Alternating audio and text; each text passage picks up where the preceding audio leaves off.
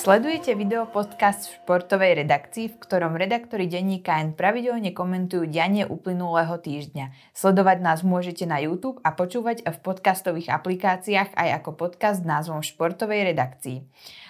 Dnes sa budeme rozprávať o uplynulom Roland Garo a Vladimírovi Vajsovi mladšom.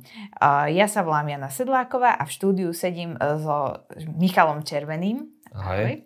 Na úvod tu máme ešte jedno ospravedlnenie z minulotýžňového podcastu, keď som hovorila o tom, že ktorí ruskí športovci, alebo teda konkrétne tenisti podporujú o, Vladimíra Putina a teda vojnu, tak som spomenula um, Marata Safina, bývalého ruského tenistu, o, o ktorom som tvrdila, že hlasoval teda v Ruskej dume za vojnu. Ne, nebola to však Pravda, Safinu takto až priamo nepodporil, keďže poslancom v Dume už nie je od roku 2017, ale teda ale teda bol teda Vladimíra Putina za jeho stranu, ktorá jeho podporuje predtým v parlamente a napríklad v roku 2014 podporoval pripojenie Krymu k Rusku a je aj na ukrajinskom sankčnom zozname a často šíri dezinformácie. Napríklad v minulosti tvrdil, že koronavírus je cesta k čipovaniu ľudí. Takže Takže za túto chybu sa ospravedlňujem. Čiže si môžeme zašpekulovať, že keby bol v parlamente, tak tak hlasuje. Áno, môžeme takto povedať, že asi by, ne, asi by sa nerozhodol nejak inak, ak by mhm. tam ešte bol. On sa teda vtedy zdal pre veľa pracovných povinností toho mandátu, takže nebolo to pre nejaké morálne zábrany. takže prejdeme k prvej téme, ktorou je Vladimír Vajs mladší.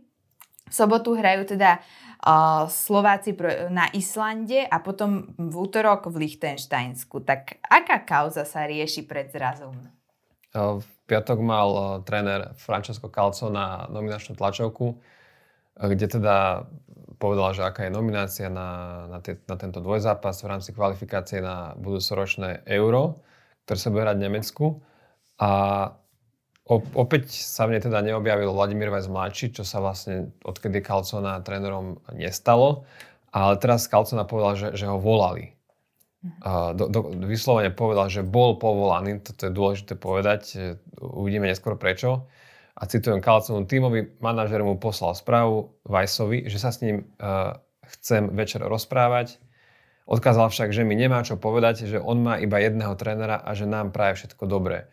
Že toto povedal Kalcona na, na tlačovke v piatok, na čo potom Vladimír Vajs mladší e, reagoval e, konkrétne cez oficiálnu stránku Eška Slovan Bratislava, teda nie pre nejaké noviny, ale pre svoj klubový web, kde dal ako keby iba svoje stanovisko bez nejakých uh, kritických otázok.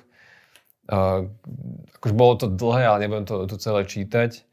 A jedna z takých pam- pamätných alebo vie, ktoré budú pamätné neskôr, je napríklad to, že nikdy ho nikto tak neurazil, aký pôsobil pod viacerými špičkovými trénermi. E, a vlastne Weiss tam vysvetloval, že, že vlastne on nebol oficiálne povolaný, že, že to bol vlastne iba, že, že vedúci mužstva mu iba napísal, že či s ním môže večer 31. mája uh, volať uh, Kalcona, čo Weiss odmietol, ne, neuvedol presne, že prečo, iba povedal, že, že keďže vie, ako také tie prebiehajú, tak, tak to odmietol a povedal iba, že, že vedia to zainteresovaní ľudia, že ako prebiehajú. No ja nie som zainteresovaný, ne, Kalcona nevoláva, že či nejdem hrať, tak, tak neviem. A čiže Weiss teda povedal, že nemohol odmietnúť pozvánku či nomináciu, keďže ani žiadnu pozvánku nedostal a dokonca tvrdí, že vie, že nefiguroval ani v pôvodnej širšej nominácii na Camp. No, takže, takže toto sa stalo, uh, že mali sme takú búrku v poháre vody a ľudia sú zvedaví, že keďže, keďže Vladimír Vajs mladší je taká, taká zaujímavá postava slovenskej futbalovej reprezentácie, keďže ten vzťah s Carlsonom je uh, trochu zložitejší aj, aj kvôli tomu. Vlastne to povedal Uh, na to sa odvolával aj Weiss, že, že nikto nikto tak neurazil, to hovoril o tom, vlastne keď Calcona vždy dostal, dostal, dostal tú otázku na sa pri, pri nominácii, tak minulý som povedal, že ho nezavolal, toto odvodňoval nejakou technicko-taktickou výstavou týmu, za čím si môžeme všeličo predstaviť. A na povedal, že, že dôvod je čisto taktický, čo teda uh, Weiss považuje za najväčšiu urážku trénera v živote, akú dostal. No, takže vlastne zdá sa, že je v tom teda aj nejaká osobná rovina z toho, čo hovoríš, ale teda čo si o tom celom myslieť? Ako, ako by možno sa veľa teraz divákov opýtalo, že kde v tom hľadať pravdu? Uh, na tejto situácii sa, sa mi páči, že nie je čierno-biela, že, že nebudeme iba teraz hovoriť, že Vice, uh, že Vládko, neviem čo, neviem čo, že typický Vládko. Akože, myslím si, že väčšina futbalistov by nezareagovala takto, ale uh, poďme do jeho kože teda. Bez hľadu na to, čo si o ňom myslíme. Vladimír Vajs mladší je hráč, ktorý vlastne od roku 2009 uh, bol až, až z roku 2018 bol absolútne jeden z kľúčových hráčov futbalovej reprezentácie. Aj napriek tomu, že si zvolil teda pôsobenie v Katare, čo bola liga na úrovni alebo okolo úrovne Fortuna ligy, možno aj nižšie, tak sa dokázal na tie zápasy pripraviť. Akože to, že je možno na tom slabšie kondične, bolo vidno ja neviem, napríklad proti Anglicku na Eure, kde naozaj nestihal, nestihal brániť a potom ho aj Kozák v druhom polčase presunul na, na hrod, ale to už je taký detail. A, a bol on naozaj, tá jeho spolupráca s Marekom Hamšikom, ktorý hrával podroca a Vajs hrával toho ľavého krídelníka, bola, že na to sa dobre pozeralo. A často dokázal vymysleť veci, ktoré, ktoré rozhodli tie zápasy. Aj na Eure dal, dal Vajs uh, dal, dal krásny gól. Aj, aj viacero Mm, kvalifikačných zápasov, keď boli nejaké tesné, tak on dokázal to zobrať na seba a, a hrať výborne. Samozrejme mal aj horšie zápasy, ale však, však to každý, len na ňo sa tak prísnejšie pozeralo kvôli, kvôli jeho povahe trochu problémového, hra, problémového hráča. No a on zrejme mal aj vybudovanú nejakú pozíciu v, rám, v rámci kabíny. No a tak možno, a je to tak bežné vlastne vo všetkých kolektívoch, nielen športových, že keď máte niekoho aj výnimočnejšieho výkonmi a zároveň, keď je zložitejší povahou, tak môže si človek zvoliť dve cesty, že bude sa k nemu správať ako k ostatným a potom to zvyčajne dopadne zle, alebo uh, bude hrať nejakú takú hru, že bude aj dbať na potreby toho hráča, ktorý to, to, to čo je nejaký citlivejší, že, že ho bude počúvať, bude, bude akože ho trochu protežovať. Ak to ten tréner za, zároveň dokáže vysvetliť ostatným hráčom, tak, tak to zvykne fungovať. Myslím si, že inak by sa nedalo fungovať v jednom týme s, ne, s Najmarom alebo s, Mape, s Mbappem alebo, alebo s Ibrahimovičom a tak ďalej. Pokiaľ by sa teda uplatňovalo to, že všetci sú na rovnaký úrovni, asi by to nefungovalo dlhodobo. No a potom prišiel, prepáč, sa nadýchoval, ale má tu pripravený taký monolog k tomu. Uh, no a teraz zrazu on mal pocit, že, že keď mu že už má aj 33 rokov, má nejaké zásluhy, má za sebou uh, výbornú sezónu v Slovane, Bratislava, s ktorým bol ďaleko v Európskej konferenčnej lige, s, ktorou, s ktorým vyhral titul. A, a mal pocit, že, že to nie je len, že si zaslúži asi viac ako odkazy cez médiá. Mm. A plus ešte špecifická situácia, že teraz je júnový asociačný termín, kde Slovan hral posledný zápas 20. Eh, mája, no a teraz má byť najbližší zápas teraz koncom tohto týždňa, dnes je 12. Eh, čiže 3, 3 až 4 týždne, 3, 3 týždne potom. A samozrejme, že keď si plánuješ dovolenku alebo niečo podobné, tak potrebuješ dopredu vedieť, lebo Slovanu sa už aj pomaly za, začína príprava na ďalšiu sezónu, lebo on musí začať s prípravou skôr, lebo ide od prvého predkola Ligy majstrov. Čiže ak mu naozaj zavolali až 31. mája, tak si myslím, že to je naozaj akože, že trochu nedôstojné a, a trochu nezvládnuté zo strany e, reprezentácie, ale zároveň tá Vajsová reakcia je taká, taká aká je, že, taká, že, že mohol si to odpustiť na najmä to, že, že on má iba jedného trénera a keď vieme, že hovorí o svojom otcovi, tak je to také trochu... Tak to znie veľmi zvláštne. až, až tak úsmevne. Áno, áno. A nemohol sa možno teda Carlsona, keď vedel, keď vedel teda, že je to možno aj trochu problémový hrať, že je s ním taká špecifická situácia, tak nemohol sa zachovať nejako diplomatickejšie alebo možno, možno predvídať o jeden krok dopredu, čo sa bude diať? Myslím si, že nielen, že mohol, ale aj mal, pretože opäť sa rozpráva o niečom inom, uh, vlastne ako, ako asi on chce, on chce, aby sa rozprával o prestavbe, o budúcnosti reprezentácie, o no, novom štýle, aký, akým bude hrať, ako bude teraz s akým pressingom budeme hrať, ako budeme zapájať nových hráčov. Mal sa hovoriť o Marekovi Hamšikovi, ktorý sa vrátil na tieto dva zápasy, aj už ukončil reprezentačnú kariéru. a, a rozprával sa o Vajsovi teda. No. A Kalconovi sa to pritom nestalo prvýkrát.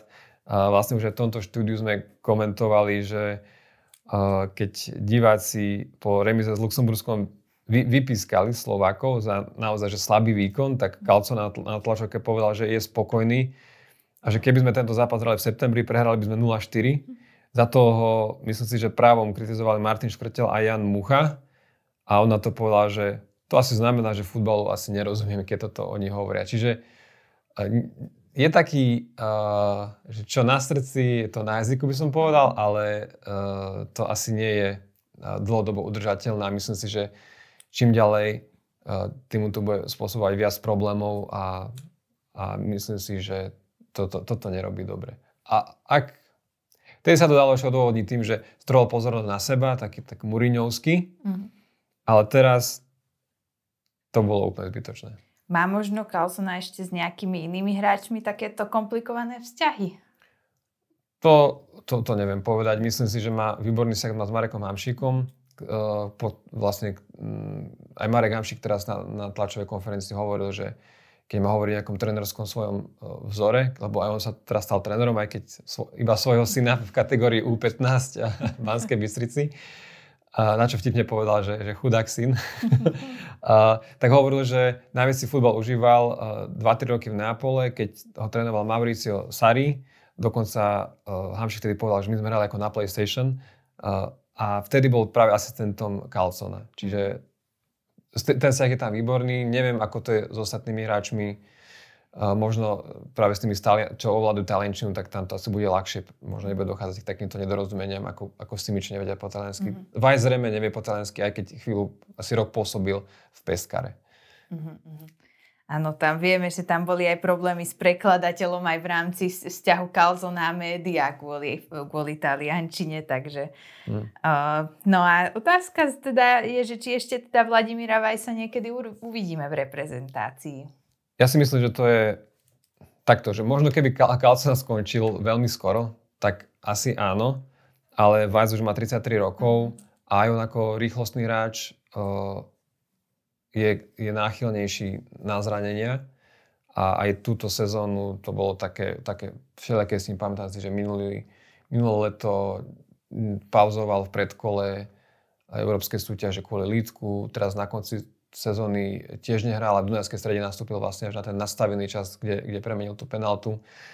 Čiže v jeho veku už on hrá s nejakým seba zaprením, že, že podľa mňa každý zápas bolí a už mladší nebude a myslím si, že jedine, že keby Kalcona nejako predčasne skončil tak, a nový tréner si ho vyberie, tak, tak jedine v tom prípade.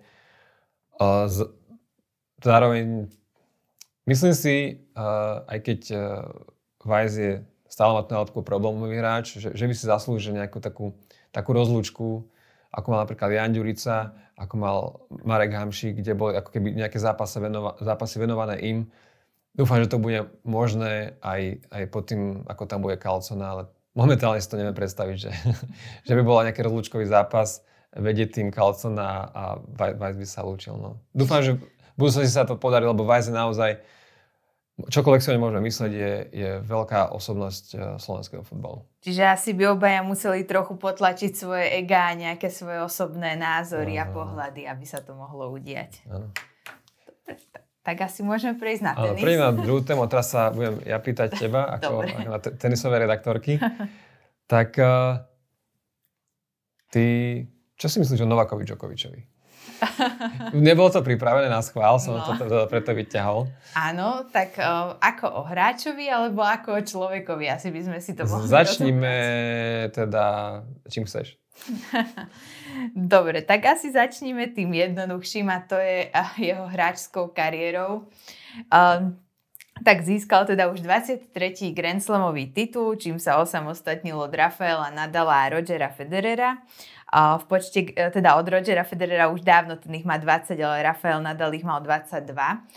Takže osamostatnil sa na tomto, na čele tohto rebríčka, zároveň má najviac týždňov, jednoznačne najviac ako svetová jednotka. O, takže to sú asi dva hlavné ukazovatele, ktoré nám hovoria, že je to asi najlepší tenista v histórii. Ono, veľa e, expertov alebo aj novinárov, keď e, majú povedať, že kto je najlepší tenista v histórii, tak sú voči tomu takí zdržanliví, aj keď už teraz vlastne štatistiky jednoznačne prevalcoval Djokovic. Ale teda ono je to tak, že vlastne ho aj Nadal, aj Federer, oni ho ťahali tým, že oni vlastne, on ich stále celú kariéru dobiehal v podstate keď mal Roger Federer 17 Grand Slamových titulov, tak Novak Djokovic mal jednociferné číslo ešte tých titulov. Čiže, mm, čiže ako hráč teda naozaj, že dokázal sa, drží sa na neuveriteľne vysokej úrovni. Už, už 12 rokov je v podstate od roku 2011 je na úplnom vrchole. Už v, to, v tom čase mal teda ešte predtým ešte jeden Grand Slamový titul z roku 2008. On e, naozaj na to... To ešte do lepok. Áno, áno. áno, a potom zvažoval koniec kariéry, potom prestal jesť lepok, no, alebo tak to teraz tvrdí spätne a potom teda prestal jesť lepok a potom vyhral ďalších 22 titulov. Takže vlastne Áno, v tomto môže byť uh, určite, alebo je to najlepší hráč. Uh, Patrik Moratoglu, veľmi známy tenisový tréner, bývalý tréner Siriny Williamsovej, o ňom povedal, že je to najkomplexnejší hráč všetkých čias. Veľa o, trénerov o ňom hovorí, že, má, že je to mentálne najsilnejší tenista v histórii. Čiže, o, čiže keby sme aj nejakým spôsobom, dokonca som teraz našla uh, niektorého z tenisových novinárov, myslím, že to bol Ben Rutenberg, bývalý redaktor New York Times, dlhoročný tenisový novinár, myslím, že povedal, že ak sa na to pozriete z akéhokoľvek uhla pohľadu, ak sa pozeráte na štatistiky, tak nemôžete povedať, že je najlepší ktokoľvek iný ako Djokovic. Uh, myslím, že to teda povedal Ben Rutenberg, nerada by som mu teda... Uh... A, ak, hej, tak sa ospravedlníš na Áno, áno. Ale teda každopádne áno, čiže štatisticky je to určite naj, najlepší hráč, zároveň je mm, v počte vzájomných zápasov o, prevalcoval aj Nadala, aj Federera. Mm-hmm. Čiže v tomto môžeme naozaj povedať, že že ťažko hľadať niečo, na základe čoho, áno, možno by sme si povedali, že na Roland Garo mm, bol Nadal tak veľmi dominantný, že, že sa ne, ako keby, že Djokovic, aj keď bol na Australian Open dominantný, tak nie až tak, že by, že by prehral tri zápasy v histórii. Takže... No, ale... Ale, je tam to ale hra, áno, áno. Takže už sme si teda povedali, že je to výborný hráč, ale je to veľmi komplikovaná osobnosť, dalo by sa povedať, lebo taký Roger Federer napríklad, aj keď už teda v podstate už už je v podstate o tri Grand Slamové tituly za rekordérom Djokovicom, nie ani najviac, nebol ani svetová jednotka už v tejto chvíli. Ale on jednoducho tou svojou nejakou takou, takým vystupovaním dokázal ako keby veľmi aj prilákať ľudí možno, aby sledovali ten tenis. Vlastne je to aj marketingovo veľmi zaujímavá osobnosť presne tým.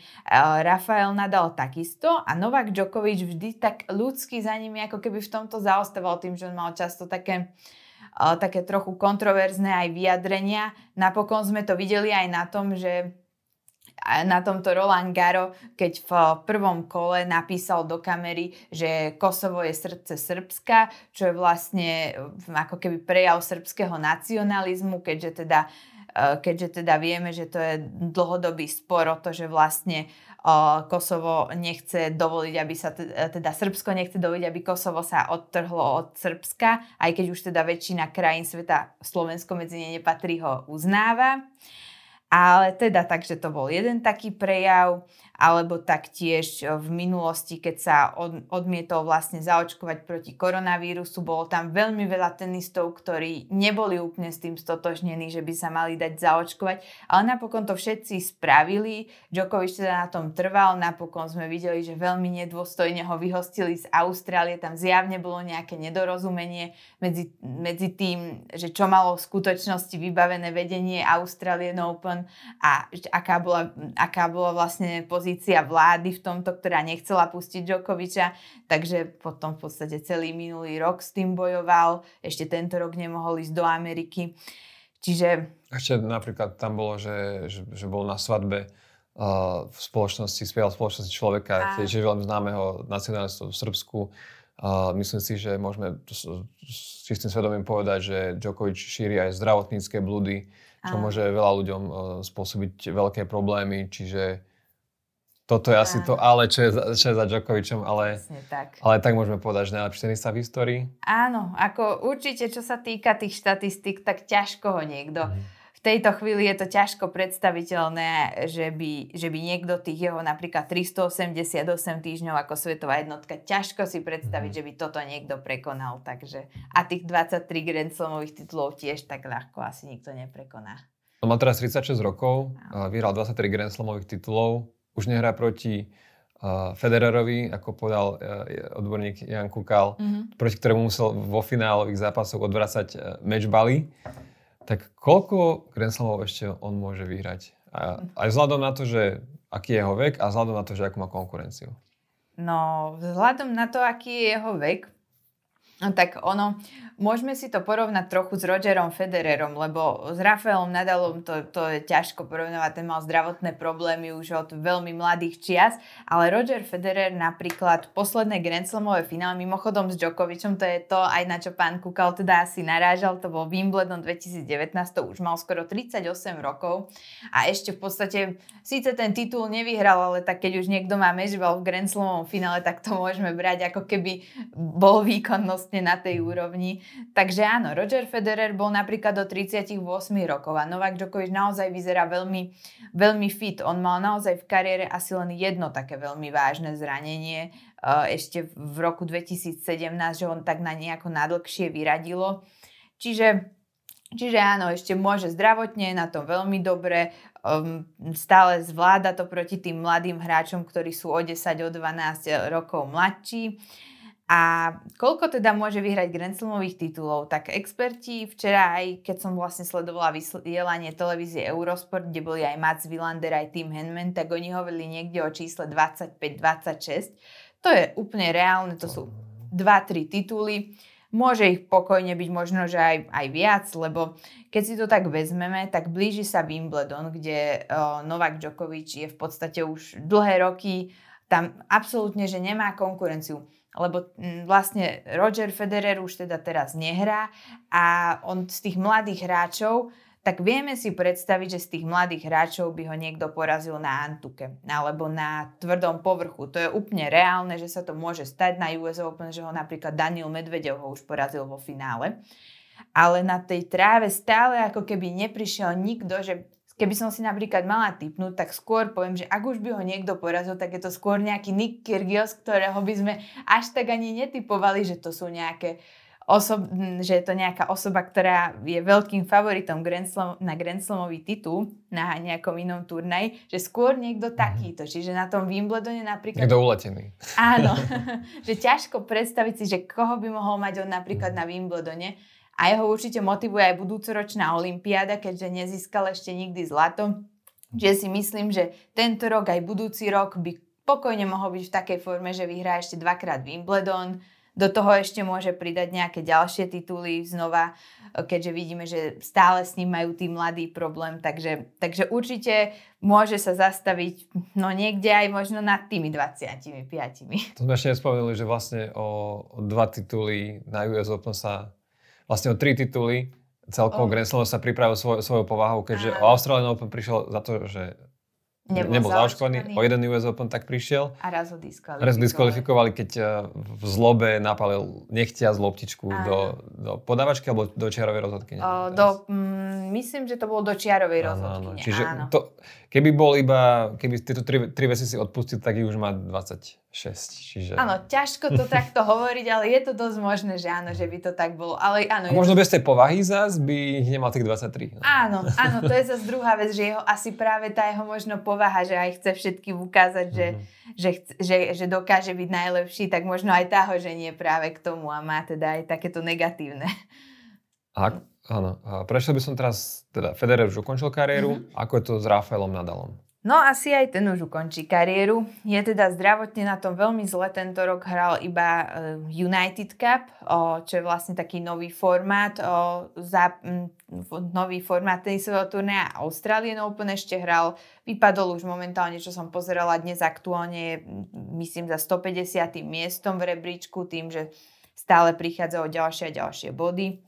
Už na budúci rok chce ukončiť kariéru alebo teda povedal, že je to vysoko pravdepodobné. On asi tiež je tak, že veľmi, že, že, sa, že nevie, akom stave bude, tak radšej tam hovorí to asi, ale chce ísť na svoje obľúbené turnaje. Predpokladám teda, že asi aj čo mu zdravie dovolí, ale asi Grand Slamy určite a v Španielsku sa hrá aj v Barcelone, aj v Madride, tak myslím si, že to si nenechá ujsť na Antuke pred domácimi sa, mm, sa rozlúčiť a on bude už musieť dostávať voľné karty tým, že už vlastne on, keď tak rátam, tak on bude mať body. Ak naozaj sa túto sezónu už neobjaví na kurtoch, tak bude mať už body len za Australian Open mm-hmm. vlastne, ktoré, kde teda veľa bodov nezískal, takže bude musieť dostať voľné karty, bude veľmi nízko v rebríčku a pokojne sa môže stať, že hneď v prvom kole stretne Djokoviča. Mm-hmm. Takže.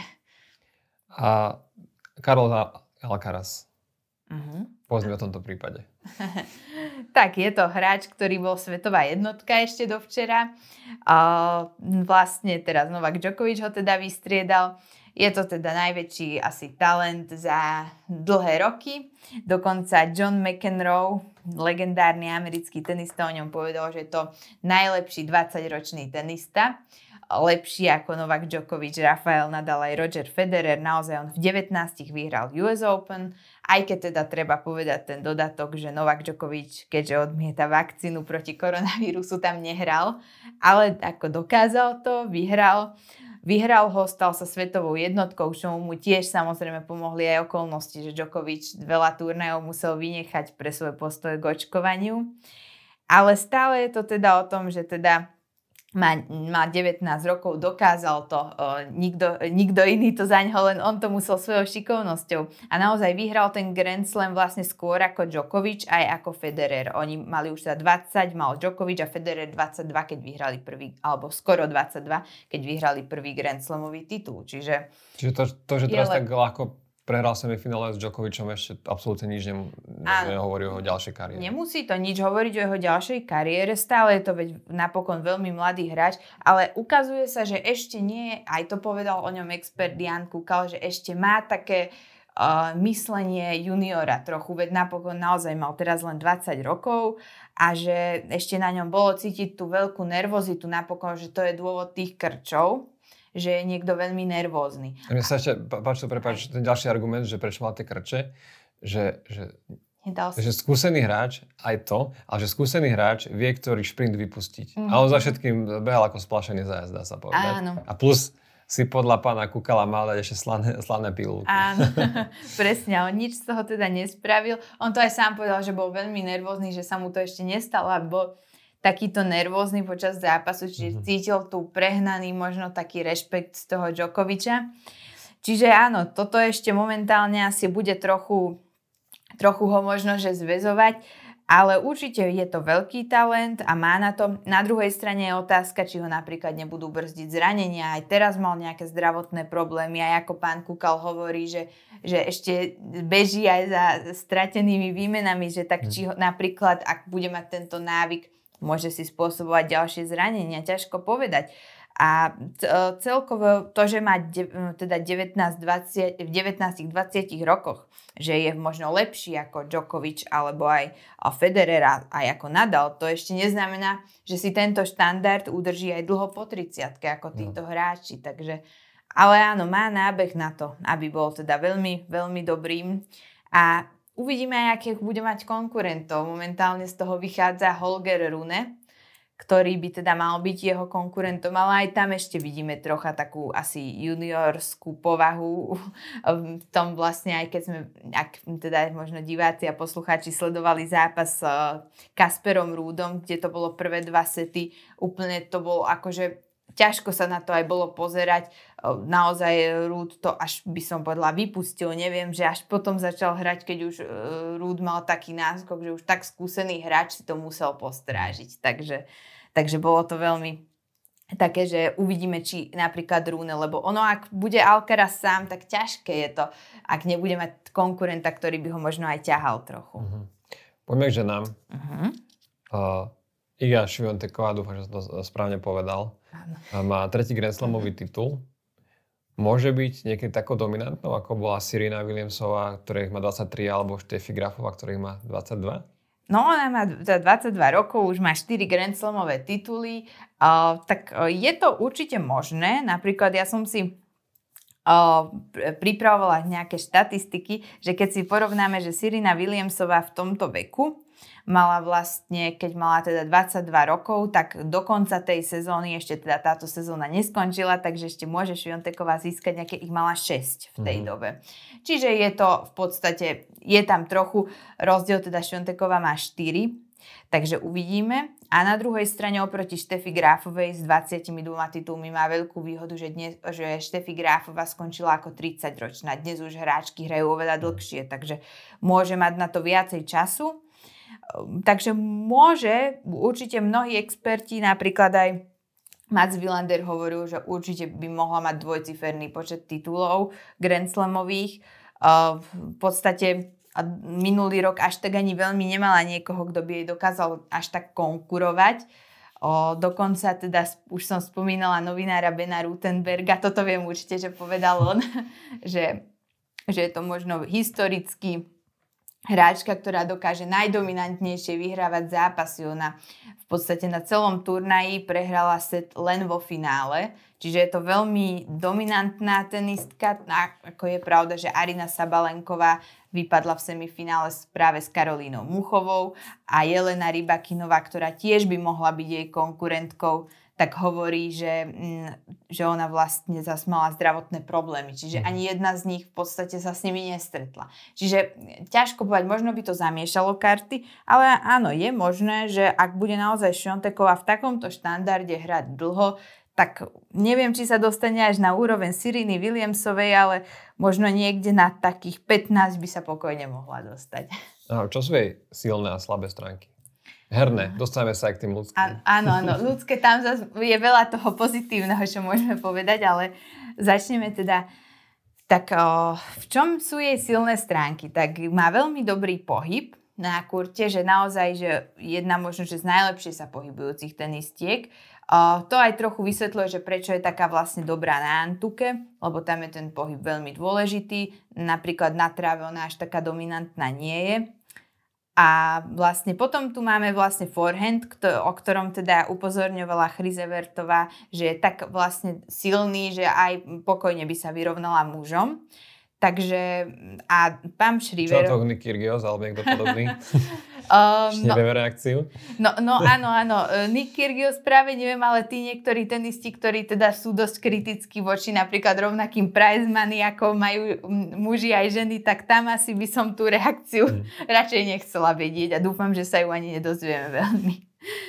Ale napríklad druhá takáto zase, uh, expertka, uh, bývalá tenistka, analytička, dnes známa Pam Šriverová, ona zase hovorí, že ten forehand Igi Šviontekovej, že odkedy Serena Williamsová ukončila kariéru, alebo už odkedy tak nehrala na takej úrovni, vtedy bol najobávanejším úderom jej, jej podanie a teraz je najobávanejším ženským úderom Šviontekovej uh, forehand, že to je že teda je tak veľmi silný, je v ňom taká teda dobrá s ním. A ďalšou vecou je jej mentálna sila vlastne. To je tretia vec, ona často hovorí o duševnom zdraví, ona je aj, má vlastne mm, športovú psychologičku, mnoho hráčov teda má, ale nehovorí o tom tak veľa ako Švionteková, ktorá vyslovene o tom hovorí, že bez športovej psychologičky by nikdy nebola by nikdy nebola vlastne tam, kde je, čiže je veľmi mentálne silná. Ono to súvisí aj práve s tým,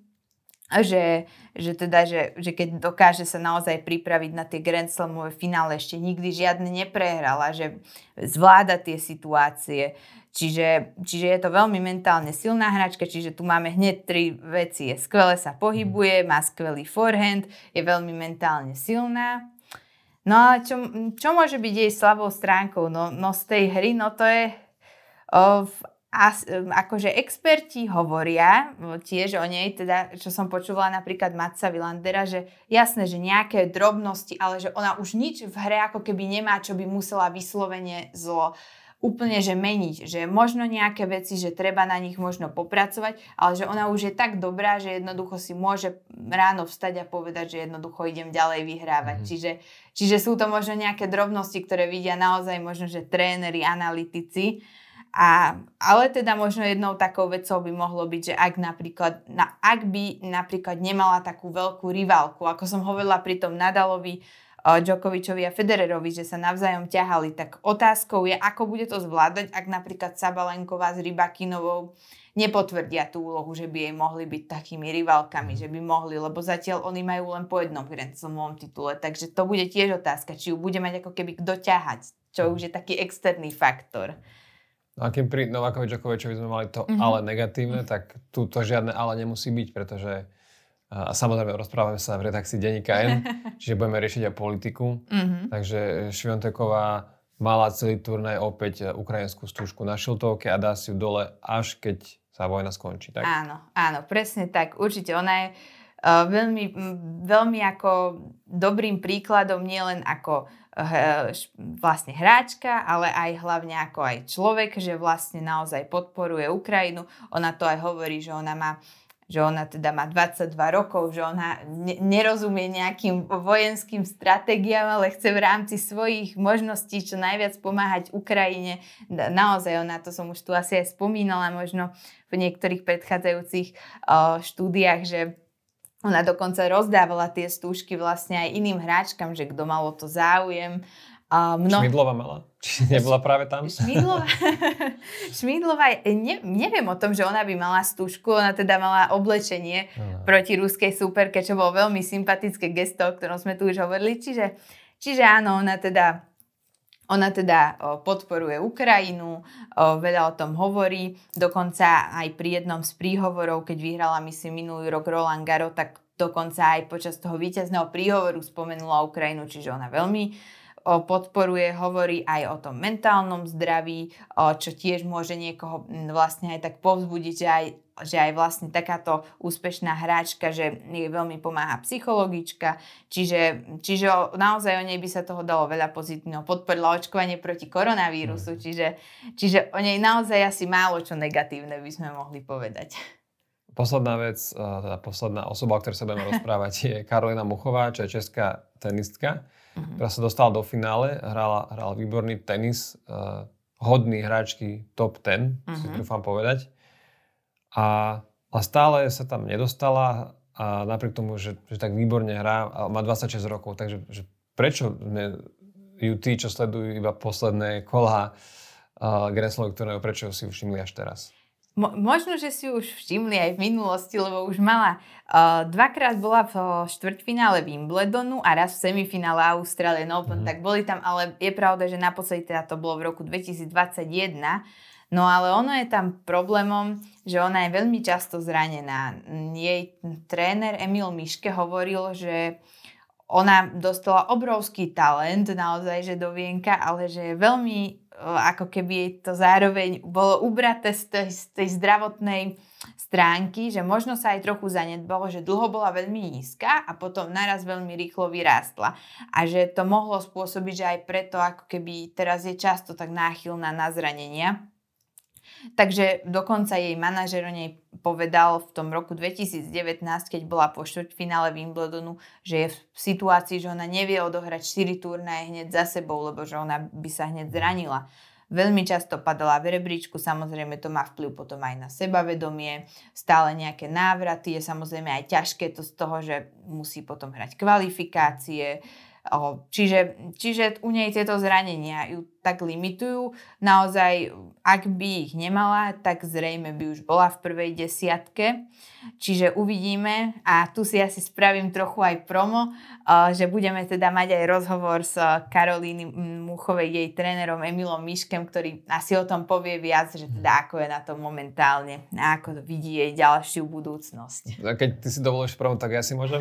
Určite áno. No ja keď som ti editoval tento článok o, o, o Muchovej, tak keď tam bolo to, to, o tom, ako rýchlo vyrastla, že tedy sa spravila chyba, mm-hmm. tak som si presne spomenul.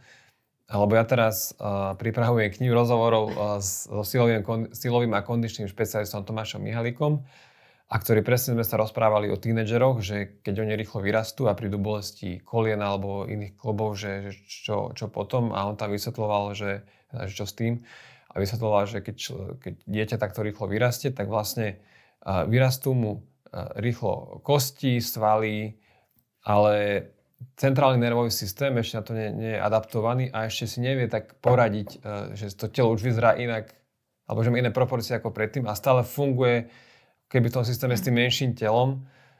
A vtedy často prichádza k tým bolestiam aj nie z toho, že človek rýchlo vyrastol, ale z toho, že je preťažený, pretože ešte funguje na tom starom režime, keď e, to bolo všetko pekne zosúladené, ale teraz chvíľku je tam neporiadok, mm. tak tedy treba dať menej tých športových tréningov ako priamo toho športu, možno sa viac zamerať na gymnastiku, na kompenzačné mm. cvičenia a tak ďalej a tak ďalej, trochu polaviť a potom, keď sa to ustali znova, znova ísť, mm. pretože keď sa stratí pár mesiacov, tak je to horšie ako potom strácať uh, dva mesiace každý rok pre zranenie. Áno. Čiže a knihu si budete môcť kúpiť na jeseň po svojom knihkupectve.